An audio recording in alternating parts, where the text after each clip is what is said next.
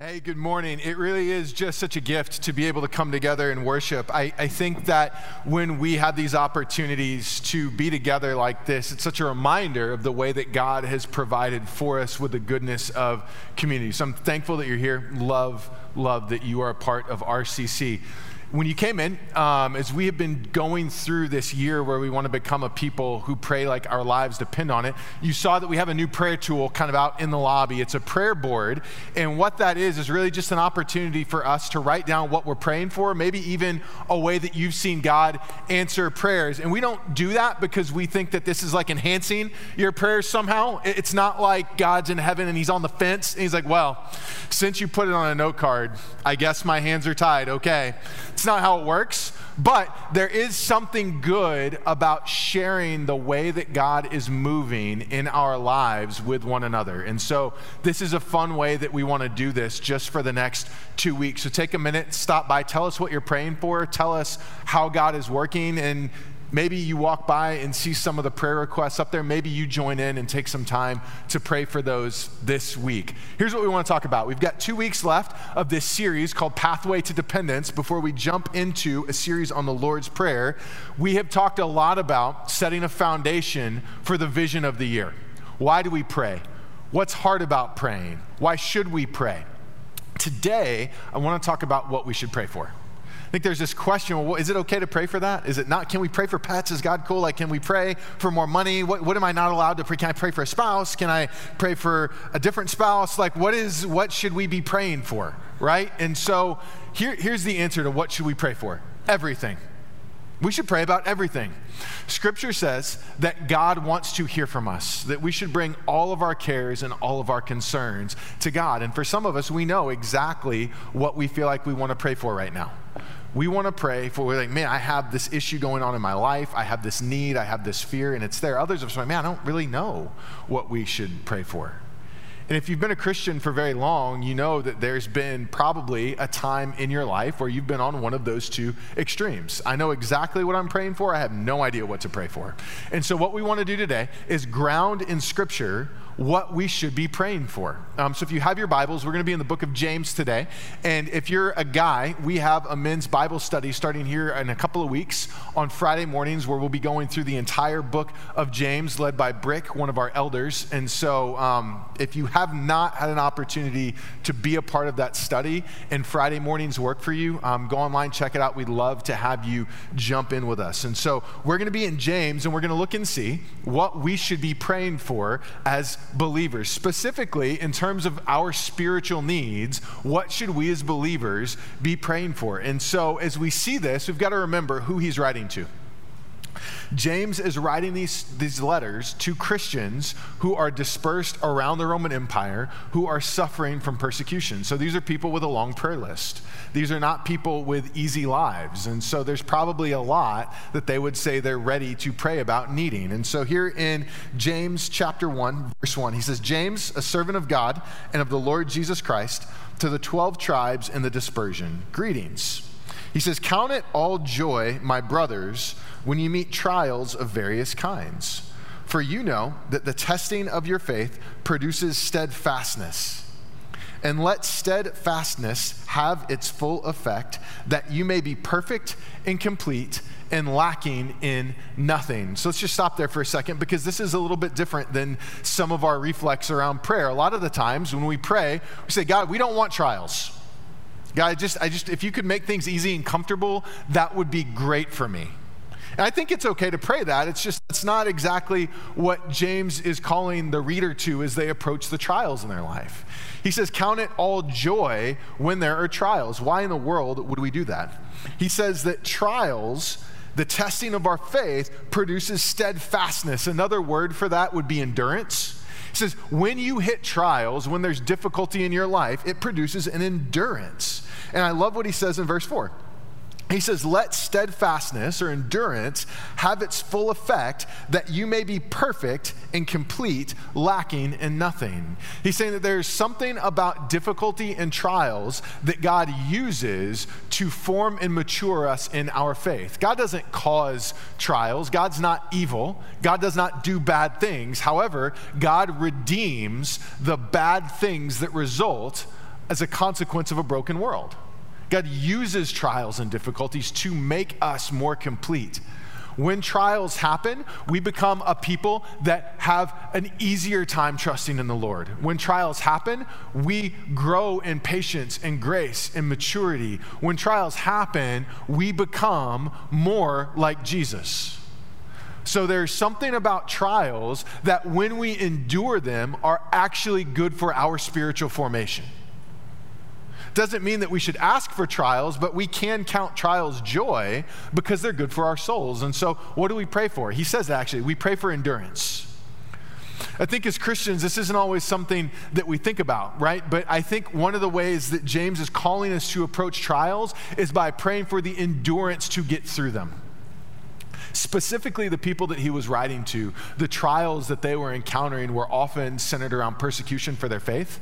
And so, as they were trying to follow Jesus, they would be physically threatened, they would lose their jobs, they would be socially ostracized. And a lot of the trials that they experienced were kind of centered around that dynamic. You know, for us, our trials might look different, but I think that the temptation is the same. Because in the midst of being persecuted for their faith, in the midst of losing their jobs, in the midst of being beaten up or, or losing family relationships, I think there was this temptation for them to walk away and say, I don't know that this is worth it.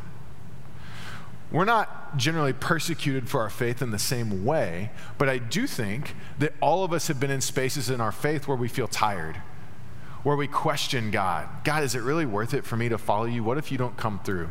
God, is it really worth me being obedient to you and suffering financially?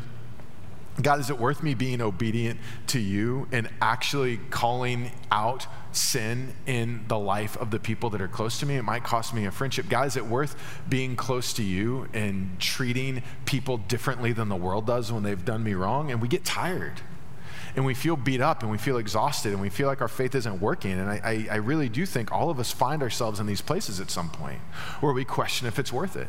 And the temptation's to disengage and walk away from God because we find Him to be untrustworthy or vindictive.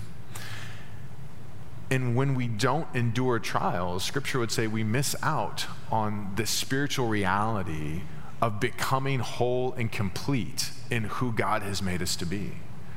And so, as we consider engaging a year where God is calling us to be dependent on Him, I truly believe that one of the most powerful ways that we can pray for ourselves is that God would give us endurance that He would help us continue to be obedient and follow Him, even when it's hard, even when it feels like pragmatically it's not working, right? And that goes against everything about how we believe the world's supposed to work as modern Western people, right? We believe that there's this inherent pragmatism woven into the strands of the universe where if I do these three things right, then it'll produce this outcome. You even hear this taught in some um, religious circles where, hey, if you just give a lot of money, then God will make you rich. Hey, if you just behave, then your life will be better. Hey, if you can check these boxes the way that the Bible tells you to, then you'll have this really nice, comfortable upper middle class life, right? Like you hear that. And scripture would call us out of a religious pragmatism into a trust in God that says, even when it feels like God practically isn't working, He's still good. Even when you don't get the promotion because of your faith, God's still good and it's still worth it. Joel talked about it a little bit as he was leading us in worship that there's this eternal reality that is better than the constraints of the physical reality that we live in right now. And when we follow Jesus, we begin to step into that faith and belief that it's okay if we suffer right now because something better is coming. And for a lot of us, we've got to continue to ask God to give us the endurance to continue. Because listen, there's times where it does feel like you want to give up your health is bad, your family member's health is bad. God didn't seem like He healed the way that He did in other places in Scripture. Your life doesn't look like other people's lives. It does, just doesn't feel like things are going well. It's like, I just want to throw in the towel. Scripture would say, don't give up. Don't give up because look, let endurance or steadfastness have its full effect that you may be perfect to complete and lacking in nothing. There is a maturity and a wholeness that waits for us on the other side of our trials. We just have to keep walking. And listen, some days maybe all you can do is take the step of praying and asking God for help. That's okay. Maybe some days it's just enough that you stay in bed and rest. This doesn't mean that we have to be perfect. This doesn't mean that we have to do everything correctly because when you're in the middle of a trial, you don't have the strength to do that. Some days it's just enough for us to say, God, please help me, I need you. And that's all we got. But scripture says that's enough. And so, one of the most powerful prayers that we can pray for one another is that we would have the endurance to continue when we're tired, when we're disenfranchised, when we're frustrated, when we're cynical, when we're angry at God. One of the best ways that we can pray is that we would just have the endurance to keep going and trust that with every step that we have the, the ability to take, even if it's a step backwards, that God is still going to be with us right? So we've got to be able to pray for endurance. Let's keep going. He says, If any of you lacks wisdom, let him ask God, who gives generously to all without reproach, and it will be given to him. But let him ask in faith without doubting, for the one who doubts is like a wave of the sea that is driven and tossed by the wind. For that person must not suppose that he'll receive anything from the Lord. He's a double minded man, unstable in all his ways. So here, here's the really obvious ask here, right? Is that we should pray for wisdom. This makes a lot of sense. We need wisdom. in, in multiple places in Scripture, God tells his people, ask for wisdom. And here's why we live in an incredibly complicated world. One of the dangers of the place that we are societally right now is there's this reflex that everything, whether it be a social issue, a political issue, a spiritual issue, everything can be boiled down to a 40 character soundbite that we can scream at the other person online, right? Everything is supposed to be this black and white, simple zero sum game. The reality is something like 1% of the world actually operates like that. If you throw something up in the air, it's going to fall. Outside of the laws of physics, and even those are subject to change, apparently, I'm not a science guy, there's very little that's certain. We live in an unbelievably complex world that is getting more complex by the day. If we are going to engage that world well to reflect the truth of who Jesus is, we need wisdom, right? And the types of decisions that we want to make, we need wisdom there are definitely black and white places you can go in Scripture that are going to tell you what you need to do. Worship God above anything else. Don't commit adultery. Don't murder people. Forgive. Love. You know what you can't read in the Bible? What job should I take? Should I change careers? Should I marry this person? Should I put my kids in travel sports? Should I sell my business? Who should I vote for? How uncomfortable is everyone right now? What is he going to say next? Don't worry, we're going to move on, but I'm just going to let that linger. There is a lot of very important decisions that you make and I make on a daily basis, and the Bible doesn't spell out exactly what we should do, like an IKEA furniture thing, right? So, how can we be faithful in following Jesus in a world that is an insanely complex place? We ask God for wisdom. It says he gives it freely to us. God wants us to make wise choices. God wants us to understand and be shrewd. God wants us to be able to look at the world and see what a good decision looks like. It is good for us to ask for wisdom. He kind of goes on and he says it's a little bit confusing because it says that uh, let him who ask in faith without doubting, for the one who doubts is like a wave that's tossed in the wind that person won't receive anything. He's double minded and unstable in all his ways. This verse has been twisted and misused a lot because people will take this and say, see, if you just have faith, then God will give you what you want. If God's not answering your prayers, you don't have enough faith. And there's been an unbelievable amount of damage and scarring done by the misapplication of this verse. This is not saying if you just believe hard enough, God will give you what you want. He's not a genie. He doesn't sound like Robin Williams. That is not what this is saying okay? Here's what this is saying this is saying that when you go to the Lord, He wants you to go with a full understanding and faith in Him. That doesn't mean that you're going to get whatever you want, but what it does mean is if you don't go to God as who He is, then you're not going to engage Him properly. If you've seen The Mummy, um, because it talks about being a double minded man, this is actually a picture that you see in the Old Testament quite a bit. They use the same language to talk about a person as kind of having two parts. There's the good part and the bad part. There's good and evil in every person, right? And they would refer to that as double minded or double hearted um, or double souled, even in some cases. He's saying if you're double souled, if you, here's another way of saying this if you're treating God like one option on a menu, then he's not going to engage you well because you're not treating him as God. You're treating him like a tool. And so if you've seen the mummy, like there's the shady guy, Benny, who sells out, sorry, spoiler alert, Brendan Fraser um, and his wife. And so the mummy like is attacking him, and this, this shady guy has these pendants as a necklace, and he starts praying um, as the mummy's attacking him to all of these different gods. So he, he holds up the Star of David and is praying in Hebrew. Then he holds up um, the crescent moon and is praying in Arabic. Then he holds up the cross and is praying in English. Then he holds up um, a Buddha and is praying in Hindi. And so, like, you see him just trying all these different gods, hoping something will work. That's what this is referring to. He says, don't treat God like he's an option if you'd go to God double minded, saying, Hey, I'm going to pray, but I don't know that you're going to work, so I'm also going to do this other stuff, he says that person's not engaging the Lord as who he is. That's idolatrous in using God like um, a vending machine. That's, that's not how we're called to go to Him. This is not a promise that if you just have enough faith, God will give you a mansion too. Not, not what it says, okay? Um, generally speaking, if the person giving you advice on how to pray has ever been indicted for tax fraud, you want to stay away from that. And so this does not mean that you want to go to the Lord and just have faith to get what you need. It does mean that we need to treat God as who He is. It does mean that we need to understand that we are completely dependent on Him and He is good. Even when He doesn't say yes, He is still good. And so we need to ask for wisdom. As a people, we want to be wise. We want to be single minded. We want to be single hearted. We want to go to the Lord knowing that He is the only place that we find hope. Let's keep going. He says, Let the lowly brother boast in his exaltation, and the rich in his humiliation, because like a flower of the grass, he will pass away. For the sun rises with its scorching heat and withers the grass. Its flower falls and its beauty perishes, so also will the rich man fade away in the midst of his pursuits. So there's actually some disagreement with commentators on whether or not the wealthy in this verse are Christians. Um, there, there is a wave of commentators that would say the poor are believers and the wealthy are non believers. And he's speaking to a cultural context where the wealthy are oppressing the poor Christians. Um, generally speaking, that is probably not for grammatical reasons. We don't have time or maybe the interest of getting too deeply into right now, most people would say that both are believers.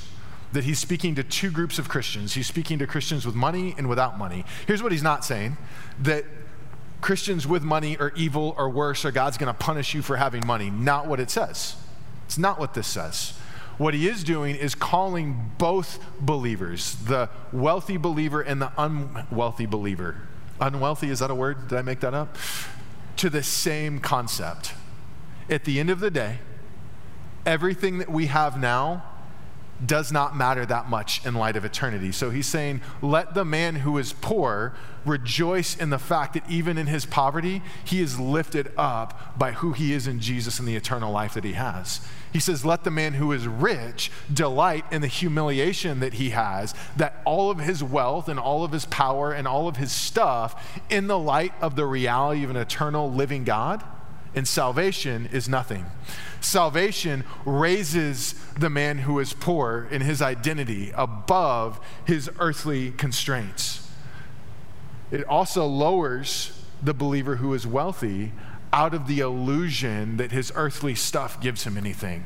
And both of those movements, up and down, bring the believer closer to the reality of the eternal life that we have. This is reframing how we define success and having our needs met. He's saying if you don't have a lot, that's okay because you have Jesus. He says, if you have a lot, that's okay because you have Jesus. And here's why he expounds a little on he who has a lot. He says that eventually all of your stuff is gone. The poor believer doesn't have the stuff, and so that's why they're being raised. He's saying, listen, the stuff is actually dangerous because it fools you. And so he says, the flower of the grass will pass away. Just like when the sun rises, it withers grass and the flower falls and beauty perishes, the rich man will fade away in his pursuits. And again, this is consistent language with what you see in the Old Testament. Think about like um, right now, we're starting to ease into fall, it's starting to get a little more pleasant outside, and what you see happen is the plants die. They don't last very long. And there's this picture of everything that we build up that's temporal and how it actually kind of unfolds over time. He's saying that all of the stuff that we spend so much time accumulating and raising up and obsessing over and giving our lives to, he says, in the scope of eternity, it's like that. It's just like a flower or grass. It has a season and then it dies and is gone forever. And so it's a reframing of what we're pursuing that has value. And so here's what this should call us to pray for it should call us to pray for provision. Let me explain that because that could be confusing because this says that stuff fades away and it's gone. Okay, so let's reframe and talk about this a little bit. We're going to get into this on a, on a deeper level when you get into the Lord's Prayer, but what this is saying is that stuff will go away and it's bad to put your identity in. Here's what it's not saying is that God wants us to be sick, unhealthy, and die. It's not what it's saying. It is healthy and good for us to, prov- to ask God to provide exactly what we need. It is good for us to pray for provision, both for ourselves and other people. I think here's the challenge that we have culturally, and this is not an issue that they would have faced when this was written, because economically, we're at a very different place than the New Testament church we so often do not pray for provision, we pray for comfort and excess. And look, it's not because we're worse than anybody else, it's just the time we live in. But when we go to God, I think it's good for us to ask how often are we praying for provision and how often are we praying for excess? Specifically through the lens of material, right? How often are we praying for excess? How often are we aware and content with the provision that He's already given us? Is it bad to pray for a new car? I don't know, probably not. Maybe, I don't know. But here's, here's the question I would ask you Why?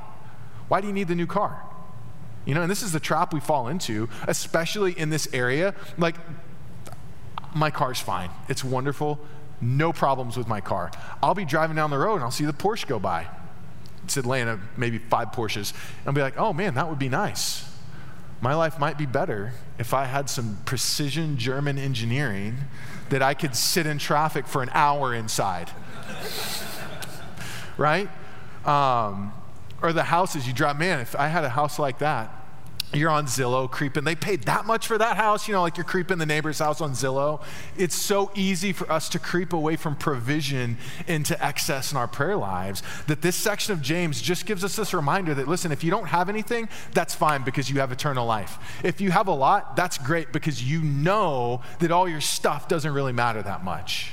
So it recenters our souls as we go to God and ask Him for what we need. We should ask God for food. We should ask God for shelter. We should ask God for health. That's good. That's good. How often do we drift away from the contentment that we should have, though, because we want more? I mean, even this week for me, like, um, I, I, bought a pair of soccer cleats when my oldest was um, a baby. So 13 years ago, they blew up um, on the soccer field last week, so I had to buy new ones. And so it wasn't enough for me just to buy new soccer cleats. I had to look at the nice ones, you know, and I was like, hmm, $200 isn't that much for soccer cleats. These are better. These are half an ounce lighter. They'll increase my acceleration and my control of the ball. I don't have acceleration or control of a soccer ball, and that has nothing to do with my footwear. It's just this is my brain, right? Like these are nicer, these are better.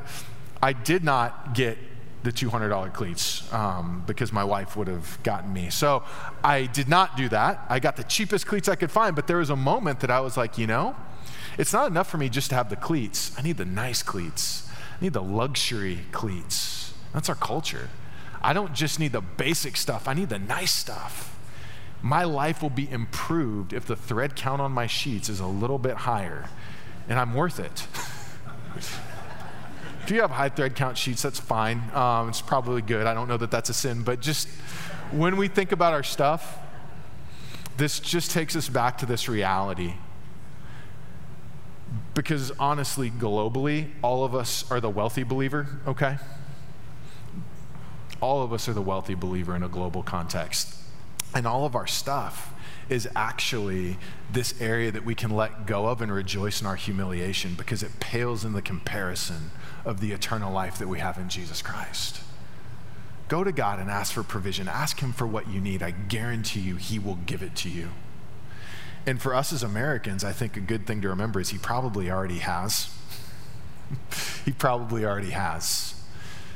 And so as we think about our stuff, we've got to remember let's pray for provision. Let's not fall into the trap of praying for excess, right?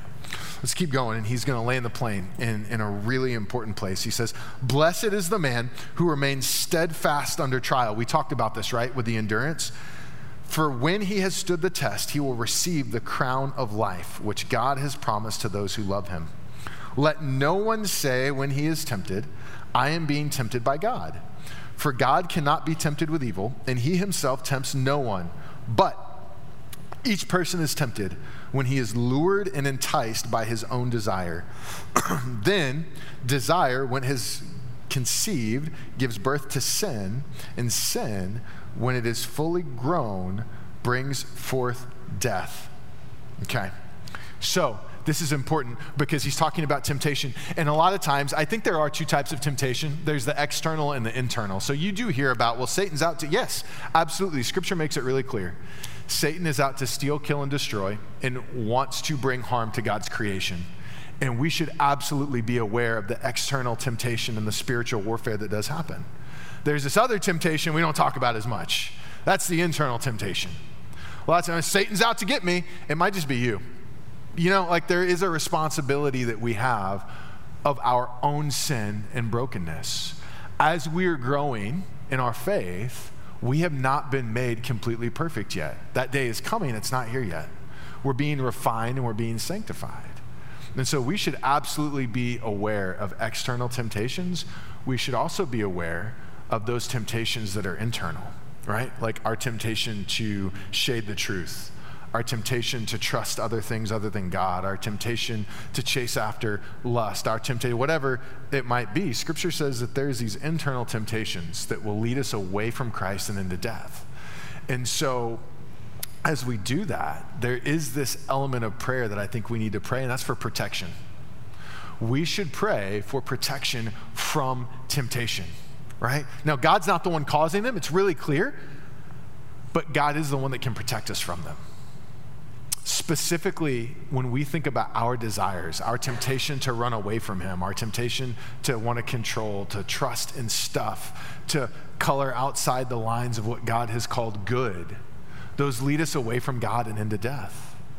I don't believe that this text is talking about losing your salvation, but I do believe that this is saying, as children of God, when we run away from Him and chase after the sin that brings death, the consequences will hurt us and God doesn't want that for us. There are real consequences around sin, there's destruction that happens in its wake. God wants more for us. We have to have an awareness of those temptations and also ask God to help because we're going to have those desires to reflex back into our flesh. So, I mean, even for me, like, I think one of the biggest temptation points for me is honestly my anger. And so, this has evolved and how that's played out. Um, my wife brought this up accurately this week with my youngest having some problems at school and um, just some, like, some bully issues. He's in third grade. And I mean, I just, like, my brains melted out of my ears with rage. Um, and so she, she, and my oldest is like, why is dad yelling? And my wife was like, well, um, most behavior is the result of an emotion, and in dad's case, it's fear, and this is what that looks like. And she's right. In fear, I tend to want to go into a place of control and stopping everything that I'm afraid of. And for whatever reason, loud, angry aggression is my reflex of how I can tamp down anything that's scary. Fight or flight, I tend to be more fight okay? And so for me in that moment, like I just am angry and I want to fix this problem for my son. And so I'm mad. And in that moment, my desire is not rooted in anything that looks like grace or forgiveness or patience or kindness, really any fruit of the Spirit. And it is entirely rooted in revenge and loud revenge. I actually don't need this microphone. I'm just genetically loud, okay? And so, like, listen, this is just for the people online. And so, in that moment, my temptation is, is to just be as angry and loud as possible to get what I want and control the world. Aside from not reflecting the love of Jesus, that's just not good parenting. And I don't know if you're an angry person. If you are, you know the anger hangover where your head hurts and you just feel tired after. And that's the place of temptation that I live in that I've got to continually ask God to guard against because what can't happen is the consequences of that anger to boil over. Like, I can't actually go yell at a teacher that I don't feel like has been responsible. I actually don't even think it was her fault. Um, I can't actually, through my wrath, bring about justice to an unjust world. Only God can do that right? When I do that, it just turns into sin and destruction. And so for me, that temptation is just to rely on being aggressive enough to fix a problem that I'm scared of. There's no faith or trust in God in that moment for me. There's no reflection of God's goodness or mercy or forgiveness. It's just me afraid of something that could hurt, wanting to fix it. Kind of ties back into the trials and endurance, doesn't it? I don't want to endure a trial, I want to crush the opposition. It's not the model that God gave me, certainly not how I've been called to act. And so, in those moments, one of the last things I think about doing is asking God to help me guard against the temptation in my soul to reflex to anger, right?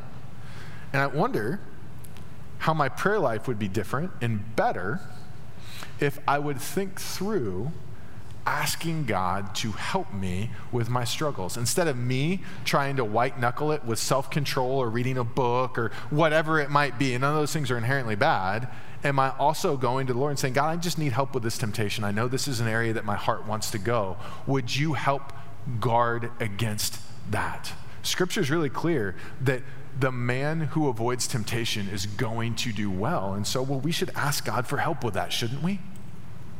And here's the good news. Here's the good news. In all of this, in all of this, God has already saved us from our sin through the death and resurrection of Jesus, God has forgiven us where we've fallen short. He's given us a new heart and a new mind. He's promised us eternal life because of our faith in Jesus Christ. Because of his death and his resurrection, we have been promised salvation. It's ours. And so as we endure the walk towards eternity, we have a God that loves us and is faithful to do what he's promised. We pray to God because He wants to give us good things. And so this week, as we're thinking about what we pray for, the book of James has really given us some foundational spiritual prayers to pray. We should pray for our endurance, but also the endurance of the brothers and sisters of Christ that we have in this room. We should pray for wisdom, right? We should pray for provision. God, give us what we need. And we should pray for protection from external evil, but also from those broken places in us that will default us into destructive behaviors, right? We should pray for these things. And the good news is we can pray with the confidence that we have a God who loves us and will provide for us, a God that wants to steer us towards life, and a God that wants to steer us towards a greater trust and faith in Him. And so, like every week, we are going to celebrate the reality of who Jesus is and what he did by partaking in communion together. We have this bread and this juice, and they tangibly represent the body and the blood of Jesus. It's this reminder that engages our souls that as we are praying these prayers, we are praying them as children of God because of what Jesus Christ did. The foundation of our worship is the death and resurrection of Jesus on the cross and the resulting eternal life that we have been given as his children. And so, as I pray and we prepare our hearts to engage and celebrate this communion, let's remember as we pray this week, let's pray for these spiritual pillars of the life of a believer. Let's pray for endurance and wisdom. Let's pray for provision and protection. That as we grow in our faith, God would guide us and guard us into a fuller understanding of who He is. God, we thank you that you're a God who wants to give us good things. We thank you that you are a God who loves us enough to call us into a faith in you. pray that as we are seeking to be a people that love you, that you would give us the boldness to trust you when it's difficult, that you would give us the wisdom to know what we should do. God, guard us from our brokenness, guard us from the temptations that we have to walk away from you. Give us a peace that passes all understanding because of who you are. It's in Jesus' name we pray. Amen.